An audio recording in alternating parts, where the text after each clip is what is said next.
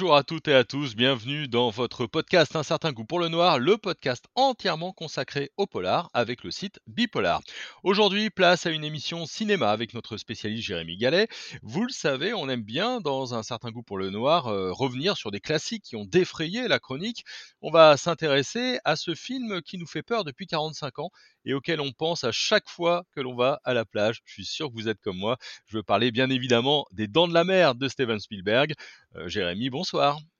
Bonsoir Jérôme. Alors, il est sorti en 1975, hein, c'est la première super production contemporaine de l'histoire du cinéma américain. L'histoire est assez simple, il s'agit d'une chasse euh, à un grand prédateur, un grand requin blanc. Jérémy, est-ce que tu peux un peu nous présenter le contexte de ce film? Oui, alors comme tu le disais, c'est un film qui est sorti en 1975, qui est adapté du roman de Peter Benchley, euh, dont il reprend la trame, celle d'un grand requin blanc qui sème la terreur dans une petite ville de l'État de New York. Et c'est une ville qui n'existe pas, qui s'appelle Amity. Et euh, ce requin finira par être chassé par trois hommes qui vont euh, être contraints de cohabiter avec des caractères très différents. Donc il y a véritablement deux parties dans ce film une première partie où le, requin sème la terreur et, menace les estivants avec euh, évidemment une problématique qui est la problématique euh, du, tourisme, euh, l'intérêt, la manne financière que représente aussi le tourisme, ce qui explique que le, maire de la ville soit réticent à, annuler la, saison estivale parce qu'il mmh. pense à l'argent, mais il y a cette menace et puis une opposition entre Brody, le chef de la police locale, et ce maire, Brody qui alerte les autorités du danger que représente ce requin, et puis le maire qui, dans un premier temps, ne veut rien entendre jusqu'à ce qu'il s'aperçoive qu'effectivement, euh, eh bien, il y a une menace qui est réelle puisque cette menace va frapper. Ouais. comment est-ce que hum, on, se souvient tous euh, et toutes des scènes, mais surtout les scènes de fin en fait, hein, sur le mmh sur le requin. Mais comment est-ce que le le suspense monte un petit peu tout au long du film? Eh bien, alors c'est là que ça devient intéressant. C'est-à-dire que c'est un film qui nous prend à la gorge dans tous les sens du terme dès le début, puisque la, scène initiale est une scène qui est restée dans, l'histoire. on voit une nageuse. alors on est, dans un contexte, il faut se remettre dans le contexte de l'époque. Hein, on a des jeunes gens, des sortes de hippies qui sont en train de jouer, de, converser. Il y en a qui jouent de la guitare, et puis il y a une jeune fille qui s'échappe et puis qui se baigne toute nue et qui invite l'un des jeunes hommes qui fait partie du groupe à, le rejoindre. Et puis, et puis elle, elle se fait dévorer par le requin ce requin qu'on ne voit pas tout d'abord, et c'est là que c'est intéressant parce que le suspense monte petit à petit, et en fait, c'est un suspense qui au départ n'aurait pas dû être configuré de cette façon, mais qui provient de, soucis techniques, c'est-à-dire que les requins ne marchaient pas, la mécanique ne marchait pas, et, finalement, il a fallu faire autrement organiser le suspense autrement et se passer du requin. Et c'est ça qui est paradoxal, c'est que c'est un film de requin où on voit très très peu le requin, si ce n'est à la fin. Donc en mmh. fait, Spielberg a été obligé de, se débrouiller en, organisant un suspense qui est, qui est fondé à la fois sur un point de vue, qui est un point de vue interne, hein, ce qu'on appelle une caméra subjective, et puis, et puis du hors-champ, ce qu'on imagine beaucoup plus que ce qu'on voit. Ouais, et puis il y a un élément central, dans la peur et dans le suspense, hein, je vais pas vous le faire, mais c'est la musique. Eh oui, la célébrissime musique de John Williams qu'on entend dès le début. Et euh, alors, ce qui est très intéressant, c'est que euh, finalement, et on a l'air assez éloigné comme ça de l'univers de, Pierre et le loup, mmh mais finalement, on a euh, un thème qui est un thème qui est associé à un animal. Et il se trouve que John Williams a été l'élève de Prokofiev et qu'il s'en est inspiré et qu'il a effectivement, euh, comment dire, configuré cette, euh, cette musique, cette petite ritournelle qui est devenue euh, lancinante et puis avec un espèce de crescendo et qui, qui est associée au requin dès le début, puisque les premières scènes sont des scènes aquatiques, des scènes sous-marines où on est dans l'œil du requin avec, avec ce thème qui, qui arrive. Et dès qu'on entend cette musique, on, on, sait que le danger arrive et que le danger va, va même frapper. Ouais, c'est quand même une sorte de coup de génie, un petit peu cette musique, hein, d'avoir une musique qui qui euh, dont on se souvient, euh, autant c'est pas tous les films, hein. Il y a il y a Star Wars, il y en a quelques-uns, mais euh, une musique aussi identifiée, c'est quand même, assez, assez rare. je reviens sur les inspirations, ça ressemble quand même un peu à Moby Dick, hein, d'Herman Melville, cette histoire. Ça ça nous rappelle certaines, certaines grandes œuvres. Tout à fait, avec, évidemment, une créature qui a une dimension mythologique. De toute façon, c'est un un film, qui, brasse beaucoup de mythologie parce que je parlais tout à l'heure de, mmh, cette jeune fille qui est nue, il suffit de regarder la l'affiche qui est quand même une affiche, qui est très, très, très interprétable, heu, à l'aune de la sexualité. on a quand même un euh, un requin euh, qui est euh, présenté sous une forme ogivale et qui va viser directement l'entrejambe de la, de la jeune nageuse. Donc Mmh. évidemment, là, il y a de quoi, il y a de quoi dire. oui, c'est évidemment, ça rejoint la, mythologie des, des monstres, le, ça rejoint aussi le Léviathan. Enfin, voilà, on, est dans, dans, une espèce de réactivation de, de, monstres mythologiques avec des peurs qui sont des peurs aussi liées à, à l'élément naturel, la peur de l'eau, l'hydrophobie. Hein. Mmh. et puis on sait que, on sait, comme tu le disais au début, que c'est un film qui a, mmh, qui, qui n'a pas donné une bonne image des requins.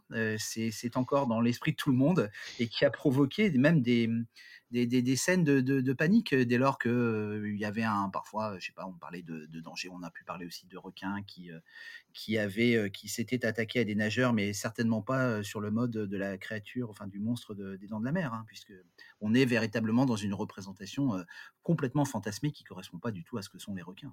Ouais et il y a quelques différences, entre le roman et et le film, je sais pas si Mmh on on sait pourquoi. Par exemple, dans le roman, Matt Hooper est amoureux d'Ellen Brody, alors que ça apparaît Oui. pas du tout dans dans le film. Est-ce qu'on sait pourquoi Spielberg, l'a a arrêté ça?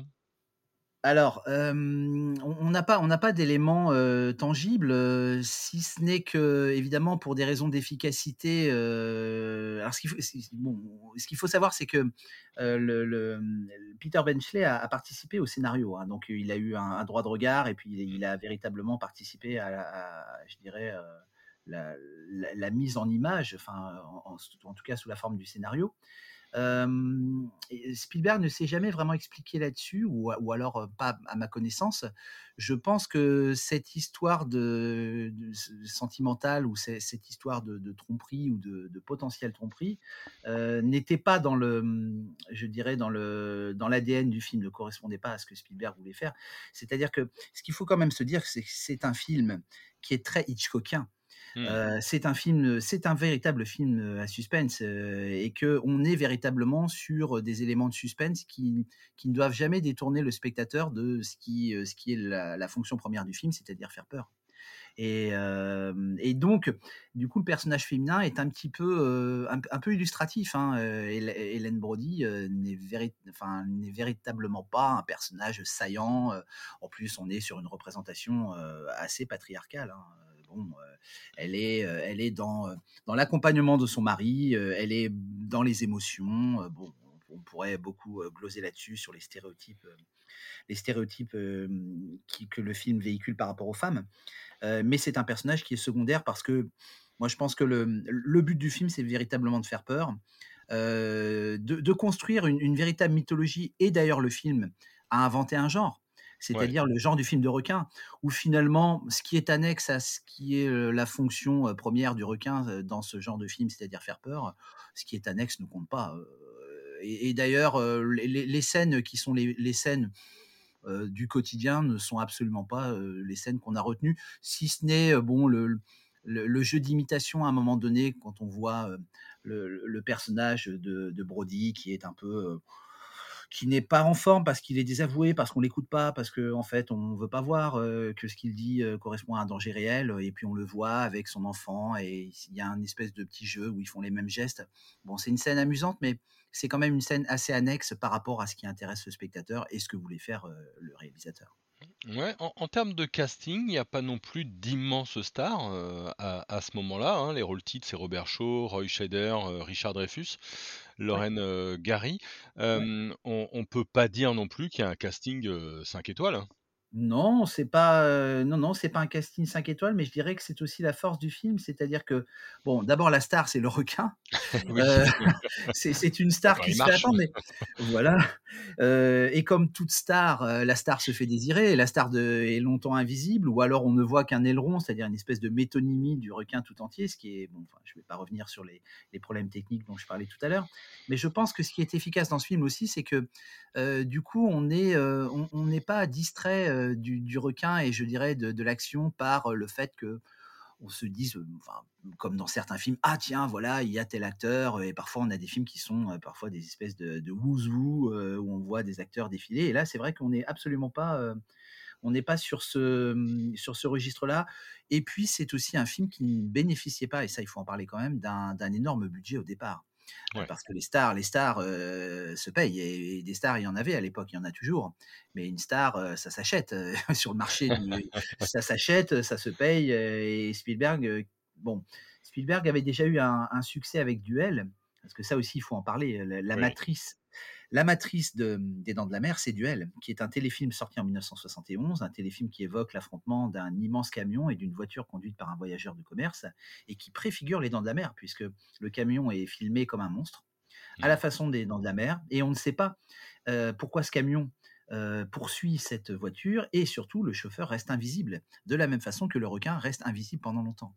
Euh, donc Spielberg est déjà connu, Spielberg est un cinéaste en devenir, ce n'est pas une l'immense star qu'il va devenir et qui va lui permettre effectivement ensuite de, faire tourner d'autres stars. Mais, mais, mais, je pense que c'est une des forces du film, effectivement. Il n'y a pas de vraie star. Comme anecdote, j'ai vu qu'ils ont même fait tourner les habitants, du lieu, hein, mmh. directement, sur Martha, Winskyard. des vrais habitants de l'île, ce sont les figurants qui sortent de l'eau et qui crient sur la plage. Ils ont été payés 64 ah ce qui montre bien un petit peu. Le budget, là, je disais, le budget était 4 millions au départ. Alors ça a quand même glissé, hein, ça a terminé à 9 millions de dollars, ce qui est quand même, pas négligeable, mais bon, loin des standards pour les années, pour les années, 70. Et c'est ce que tu disais, oui, c'est ce que je regardais, c'est seulement le quatrième film de Robert Spielberg. Hein, on, est de Steven Spielberg, j'ai dit Robert, n'importe quoi. on est coincé entre duels. et puis juste après, il va faire rencontre du troisième type. C'est vraiment le, le film qui l'a lancé, le, le, film qui lui a fait accéder à un échelon supérieur? Ah bah c'est le film qui, comme tu le disais, lance la, mode de ce qu'on va appeler les blockbusters. C'est un film qui est emblématique en même temps du nouvel Hollywood parce que Steven Spielberg vient de cette génération-là qui a renouvelé le cinéma par des sujets qui sont des sujets tabous, la référence à la sexualité, j'en parlais tout à l'heure. et puis surtout un, lancement du film redoutablement efficace avec une campagne de publicité qui a été faite par Universal et qui a bien contribué à lancer le film, même si évidemment par ses qualités propres le film, de toute façon, aurait attiré l'attention de tout le monde parce qu'il invente, comme je l'ai dit, quelque chose. Il invente quelque chose, il invente un genre, il renouvelle une façon de faire peur et en même temps, il faut quand même pas oublier, j'insiste là-dessus, qu'il est terriblement Hitchcockien et qu'il est tellement Hitchcockien que dans une scène, la scène dont tu parlais tout à l'heure, avec les figurants, qui est la scène où le requin dévore un, enfant. Alors là aussi, on est sur un tabou parce qu'un enfant qui meurt, même si on ne le voit pas, mais bon, mmh. la symbolique est forte. c'est une scène où on voit Brody qui, d'un seul coup, est, filmé. Par cet effet qui est le fameux effet vertigo, ce qu'on appelle le travelling contrarié, où on a à la fois un zoom arrière et un travelling avant, où le sujet est cadré de la même façon, mais l'arrière-plan se déforme. Et ça, c'est un plan que, que, Spielberg a totalement piqué à Hitchcock. La légende dit que euh, ça, on n'a pas la confirmation. Hitchcock euh, en aurait été terriblement fâché. Ah. Mais en même temps, c'est un passage de témoin parce que, euh, bah oui, Hitchcock est en fin de carrière, on est en 75. Et il tournera son dernier film qui s'appelle Complot de famille en 1976. Et quatre ans plus tard, il meurt. Et, c'est l'époque où Spielberg devient le nouveau Golden Boy d'Hollywood. Mmh. c'est un film, contrairement, hein, quand on s'intéresse à l'histoire du cinéma, tu sais, il y a des il y a des films qui ont pas trop marché à leur sortie, puis qui sont devenus cultes, un petit peu après. Lui, tout de suite, ça a été un carton. J'ai regardé, tout de suite des Oscars, hein, 3 Oscars, meilleur montage, meilleure musique de film, on en parlait, meilleur son, sélectionné ici dans la catégorie, meilleur film. Tout de suite, ça a été un succès. Ah, ça a été un immense succès, ça a été un succès commercial, comme, comme tu le disais. il faudrait vérifier, mais le film qui a coûté pas loin de 10 millions avec un budget qui s'est alourdi parce que le tournage s'est prolongé. D'ailleurs, bon, les studios n'étaient pas très contents, mais je crois que c'est un film qui a, qui a rapporté près de 400 millions de dollars. Enfin, c'est énorme, c'est une plus-value énorme. Et puis, c'est un film qui a aussi, été encensé par la critique. encore une fois, parce que il c'est il y a pas beaucoup de films qui, hem, au-delà même de de ce qu'ils savent créer, inventent des genres et deviennent à eux-mêmes des genres. C'est-à-dire que, heu, on a aujourd'hui, par exemple, un festival à Paris qui s'appelle le festival du film de requin et Oh, ce qu'on appelle les shark films et le shark film, bah, la matrice du shark film, c'est les dents de la mer. Tout mmh, simplement, tout comme on dit comme dit le proverbe, hein, toujours copié, souvent copié, jamais égalé et des copies, il y en a eu des des dents de la mer et des parfois des nanars, heu, je dirais, heu, abyssaux. Tu veux parler de Sharknado et de de Voilà, ce genre exactement, de ces requins fantômes. Tout à fait, ou des requins métissés, des requins métissés à d'autres créatures, enfin, parfois on est dans le grand n'importe quoi, plus, une franchise, la franchise des Dents de la Mer elle-même qui est devenue, bah, je dirais, de plus en plus médiocre, voire complètement nulle. Il y a eu 4 o 3 opus après Spielberg, qui a eu le bon goût de ne pas rempiler, déjà pour faire le numéro 2 et qui a passé la main en se disant: «Bon voilà, maintenant, c'est fait, on va passer à autre chose». Pe petite, heu, question, alors, on parle, heu, des Dents de la Mer, heu, évidemment. On a tous vu, des photos, des montages et des faux, requins. Est-ce qu'il fait toujours peur aujourd'hui, maintenant qu'on a vu tous ces autres films d'horreur, tous ces autres films de monstres? Est-ce qu'on peut encore le regarder? Alors, on peut le regarder. Maintenant, la question que tu poses est très difficile parce que il faudrait, se placer du point de vue des spectateurs, de je dirais, de la psychologie du spectateur, parfois de la sociologie du spectateur. Qu'est-ce qui faisait peur à l'époque et qu'est-ce qui ne fait plus peur aujourd'hui? Est-ce qu'on est dans des formes de réception, qui, privilégient une peur, beaucoup plus fondée sur des effets visuels? Alors je dirais que ce qui a marché, c'est dans les films qui font peur, je pense, notamment à l'avènement du gore, c'est quelque chose qui effectivement est beaucoup plus fondé sur des effets spectaculaires parce que, Les Dents de la Mer comme Halloween, moi je je rapproche aussi beaucoup Les Dents de la Mer d'Halloween, même si c'est c'est pas le même type de film, mais c'est le même type de peur. Bon, on a un slasher movie d'un côté et puis on a un film de requin de l'autre, mais c'est une peur qui est fondée sur le hors champ, c'est une peur qui, heu, qui va crescendo, même si on a cette scène initiale évidemment. Mais après, heu, il faut quand même attendre longtemps pour qu'il y ait, heu, de nouveau une attaque. Donc c'est une question, à laquelle il est difficile de répondre parce qu'il faudrait, faire, la sociologie du public, ce que ce que maintenant le public Mmh. recherche en termes de peur. Je pense que c'est un film qui a pu vraiment être spectaculaire en 1975, mais par rapport à ce qu'on a pu faire visuellement après, évidemment, c'est rien du tout. Mais ça ne veut pas évidemment, ça ne veut pas dire que le film, est dépassé. C'est surtout que la grande leçon que donnent Les Dents de la Mer, c'est que ce qu'on voit n'est pas forcément ce qui fait le plus peur. Et ça, heu, d'autres films l'ont démontré, heu, quand on prend le projet quand si on prend le projet Blair Witch, on s'aperçoit par exemple que, la peur ne vient pas de ce qui est dans le champ, mais de ce qui est hors champ. Et Et ça, Spielberg l'avait déjà compris. c'est exactement ce qu'a bien compris des gens comme Lovecraft ou ou même, Stephen King, hein. Ce qui fait le plus peur, c'est ce qui se voit pas, évidemment. exactement. Et et voilà, et ce qu'on imagine. Exactement. Merci beaucoup Jérémy pour, heu heu, cette petite émission sur, heu, les dents de la mer. Les dents de la mer, hein, qu'on aurait pu traduire par les mâchoires, ça aurait été quand même moins impressionnant. Film de. Steven Spielberg sorti en 75. On recommande d'y jeter un œil. D'abord parce que c'est un morceau d'histoire, du cinéma et puis parce que ça fait toujours son petit effet de revoir, cette, version, originale. Merci à tout le monde et on se retrouve, très vite avec un certain goût pour le noir et surtout abonnez-vous pour être au courant de tous les nouveaux épisodes. Bonne soirée. Merci, au revoir.